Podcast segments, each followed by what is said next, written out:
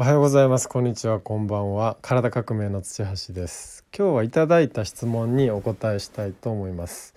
えー、ダンサーの方からの質問でストレッチをする時に伸ばしすぎて痛めてしまうことがあるんですけどどうしたらいいですかっていう質問をいただきました。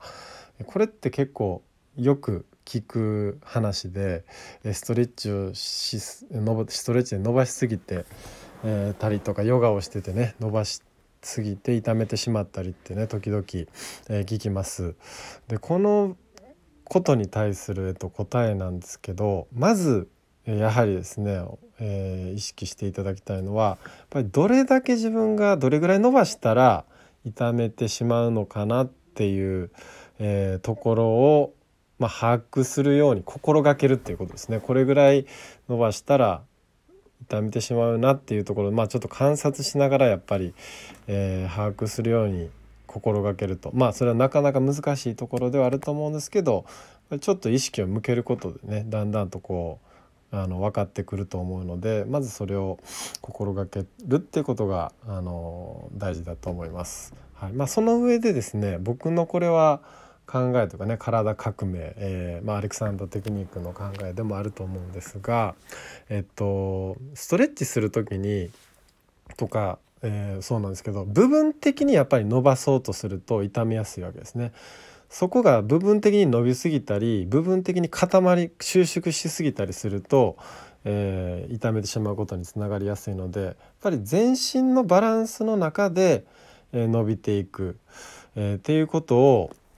あの意識すると良いですね。でこの全身のバランスの中です、えー、伸びるストレッチするってどういうことかっていうとイメージとしてはこの猫が伸びしてるようなイメージを思っていただきたいですね。ね猫が伸びする時ってなんかどっかだけ伸ばすというよりなんか全身ぐわにゃーって気持ちよく伸びるじゃないですか。ああいう感じのイメージですね。なんかね部分的にぐーっと伸ばすのって人間だけなんですよね。それって実はちょっとまあ不自然でもあるかなと思っていて、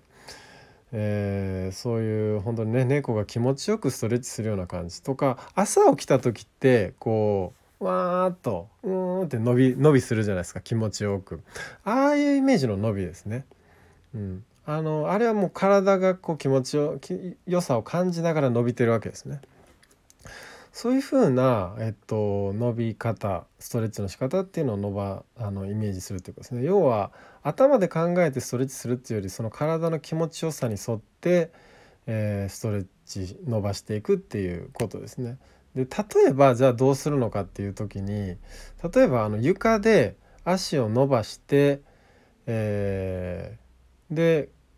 胴体をかがめていくようなねストレッチがあるじゃないですか。そのそういうようなストレッチする時はこの足を伸ばして両足伸ばしてこうもも裏とかふくらはぎを伸ばしていくわけですよね。その時に足だけ伸ばすと、まあ、これ痛めやすいわけですね。でだから足をこう伸ばしていくのと同時にこの背中も伸ばしていく。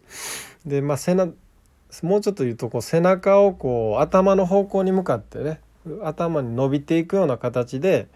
えー、伸ばしていくと。で足は足先に向かってずっと伸ばしていくと。そうすると足先と背中がこう釣り合うような形で、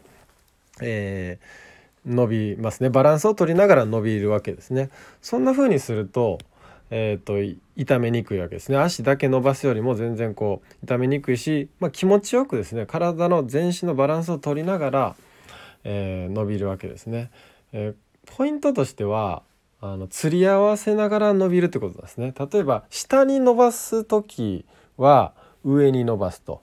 うん、下に足をねこう床の方に伸ばすんだったら手を天井の方に伸ばしたりとか、えー、右に伸ばす時は左にも伸ばすみたいな感じで、えっと、対象にですね釣り合わせるような感じで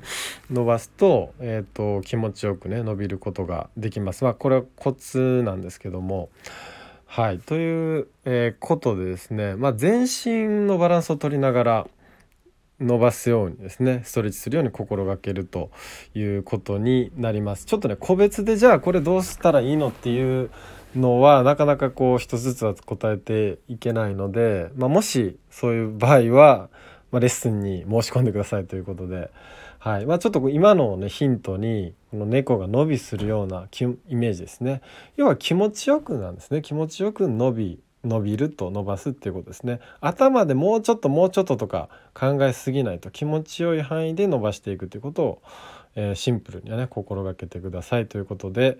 えー、今日はストレッチの痛めない伸ばし方についてお話ししました。聞いていただいてありがとうございます。